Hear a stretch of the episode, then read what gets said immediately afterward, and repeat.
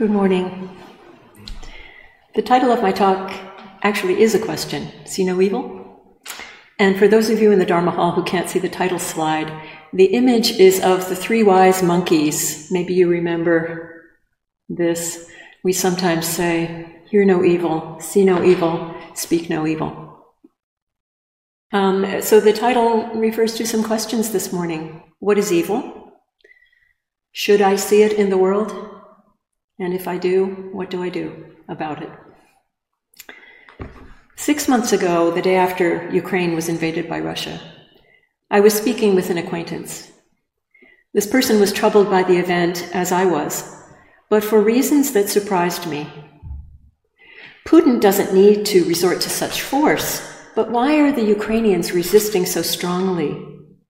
Putin is only trying to reunite the Ukrainians and the Russians, right? After all, they speak the same language and are really one people. Please stop, I said.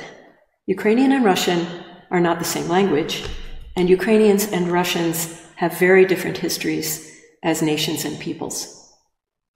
Besides, Ukraine is a sovereign nation which sought and gained independence from Russia 30 years ago. There is no justification for this. It is pure evil. The moment the word evil left my mouth, I was struck by the awareness that I rarely use it in my speech. It's one of those words like hate that I consciously try to avoid, as in meaningless phrases like, I hate pineapple on pizza. These words lose their meaning and are devalued in this kind of mindless speech. But as I thought of what I had just said, I knew that the words pure evil truly expressed what I felt. As time and the war have progressed, my feeling hasn't changed. I have to admit that my mind was already in a shadowy place long before the invasion of Ukraine. The election of 2016, the rise of rabid right wing ideologies, the killing of George Floyd and so many others, the January 6th attack on the Capitol, and the craven politicians who refused to pass meaningful gun control legislation all this has taken its toll on my spirit. And certainly I was already aware that there are many other places in the world where conflict and war are having a similar impact as in Ukraine. And I am not without compassion for the millions affected. But I happen to have a circle of Ukrainian friends and acquaintances, and their suffering is constantly before me. As my mind cycled endlessly through this list, I asked myself if all of these were manifestations of evil. What exactly is evil? Does Buddhism offer a view of evil that is different from a Western Judeo Christian perspective? And once we understand it, what do we do with that understanding?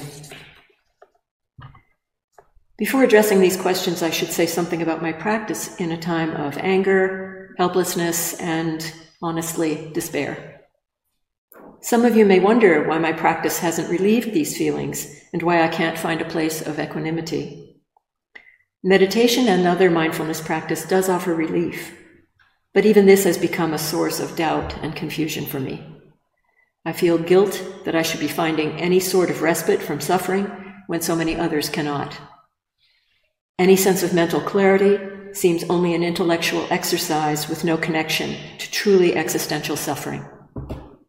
And I return again and again to my questions about the nature of evil.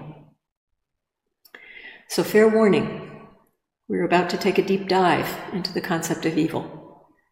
And one more caveat I don't think that I can wrap up everything you will hear today in a neat Dharma package. But if some of you are struggling as I am, at least we can acknowledge our distress and try to understand it. I was raised a Christian and began my acquaintance with the notion of evil early on. The first Bible passages I can recall learning were those dealing with creation, and specifically the creation of Adam and Eve. Most of us, Christian or not, know the story of the Garden of Eden and God's warning to Adam and Eve to not eat the fruit of the tree of the knowledge of good and evil. Even as a child, I thought this was an elaborate setup, the whole thing calculated to test Adam and Eve's complete obedience to God. Wouldn't that have been better demonstrated if Adam and Eve gained perfect knowledge like God and still chose to obey? But I was taught that the true original sin committed by Adam and Eve lay in their newfound capacity to judge for themselves what was good and bad. This separated them from God and became the source of humankind's misery. Ah, free choice, aka free will, that bugaboo of the human condition, the boon of the gods that gives with one hand while it takes with the other. We have the capacity for judgment and the autonomy to act upon it, but in so doing, we create suffering by separating ourselves from God, in Christian terms, and from our original true nature, in Buddhist thought. Free will, it seems, is the nexus between Christian and Buddhist experience, the root cause of suffering. Christians have sought to justify the suffering that God allows in the world by seeing it as a means of spiritual development. In other words, suffering exists so that human souls might grow and develop. The pain of suffering is not ultimately evil but good, since it is being used to perfect our souls. Buddhists share a similar view. We embrace the principle of grace from harm and believe that it is possible to deliver all sentient beings whether from a Christian or Buddhist perspective, it seems that humankind should be showing evidence of developing toward a more enlightened state, if not complete perfection. In my mind, at least, this is far from so. And neither perspective addresses the issue of the sheer amount and intensity of suffering and evil in the world. Any spiritual gains humankind might make through suffering seems to me vastly outweighed by the overwhelming scope and horror of that suffering. What do Buddhists believe about the nature of evil? Unlike Christianity, there is no external absolute force of evil at work in the world. The Buddha reversed this notion of evil by his awakening to the truth that all things are created in our minds. Our concepts, our ideas about our concepts, the judgments that grow out of those ideas, and ultimately the reality that we create for ourselves from actions based on those judgments. In Buddhism, evil resides in evil actions, and those actions grow out of and include our delusional thinking, our need to protect our sense of self through the actions of our ego, and the profound separation from others that results. What does this explain about those who commit evil acts in the world? Paradoxically, these individuals are sometimes motivated by wanting to rid the world of evil. This is what comes of seeing evil as an external force, as the attribute of others. Hitler saw the Jews as evil and set out to make the world pure for Aryans by exterminating those who had contaminated it. Putin claims that the Ukrainian government is controlled by neo Nazis and so justifies his invasion to liberate the Ukrainian people. In Won Buddhism, one of the cornerstones of Sotaesan's teaching is the truth of cause and effect. Since Buddhism sees evil as the result of our own actions and not the machinations of some external force, we must accept that certain kinds of actions produce evil and that we live with the consequences. In other words, we create karma. We all know which kinds of actions produce good results Actions that take the opposite path of conduct we recognize as bad or evil. Let me borrow language from the Tibetan Buddhist teacher Chogyam Trungpa, who writes in his book, The Truth of Suffering, that unmeritorious or bad karma arises from fundamental aggression. Fundamental aggression. This takes 10 forms divided into the categories of body, mind, and speech.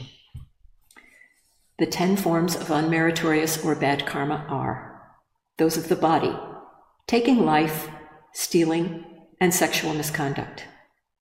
Those of speech, telling lies, intrigue, negative words, and gossip. Those of the mind, envy, hoping to create harm, disbelieving in sacredness, can you see how these unmeritorious acts contain the seed of fundamental aggression?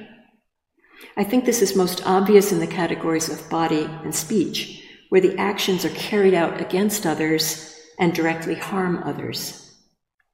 The category of mind contains the three elements that we often refer to as the three poisons greed, hatred, delusion. Here, the notion of aggression is a little less obvious, a little more indirect. Chogyam Trungpa's phrase, disbelieving in sacredness to mean delusion, is especially interesting to me. The ultimate delusion in Buddhism is seeing ourselves as entities separate from one another and the rest of creation. But I'd never considered that delusion contained an element of aggression. So, what does Trungpa mean by disbelieving in sacredness as an aggressive form of delusion? He writes, You simply don't believe in fundamental dignity or basic goodness. You believe in the wretchedness of the world rather than the sacredness of the world. You refuse to work with a sense of reverence. Although the language and terms he uses are different, I believe he's referring to belief in Il-Won-Sang, belief in our original true nature. For anyone seeking enlightenment, the ultimate aggression against oneself is to refuse to acknowledge that you are fundamentally good. And this is precisely where I find myself. I meditate and then despise myself for escapism of sitting on a cushion in the face of others' suffering. I despair for the perfection of humankind, as all I see is the endless repetition of cycles of violence and evil. I am left with what seems like only an intellectual understanding of the nature of evil, while its very real consequences are in evidence throughout the world. I have lost my sense of sacredness and reverence. Recently, I was speaking to my cousin who grew up in an Irish Roman Catholic family. She's now a spiritual seeker, a faithful meditator, and she is someone who I can talk to about my spiritual questioning. I told her about my despair and hopelessness and said that I sometimes go to sleep at night, not really caring if I wake the next morning. After a moment of silence, she laughed and said, do you know what my childhood priest would say to that? Tis the devil working in ye.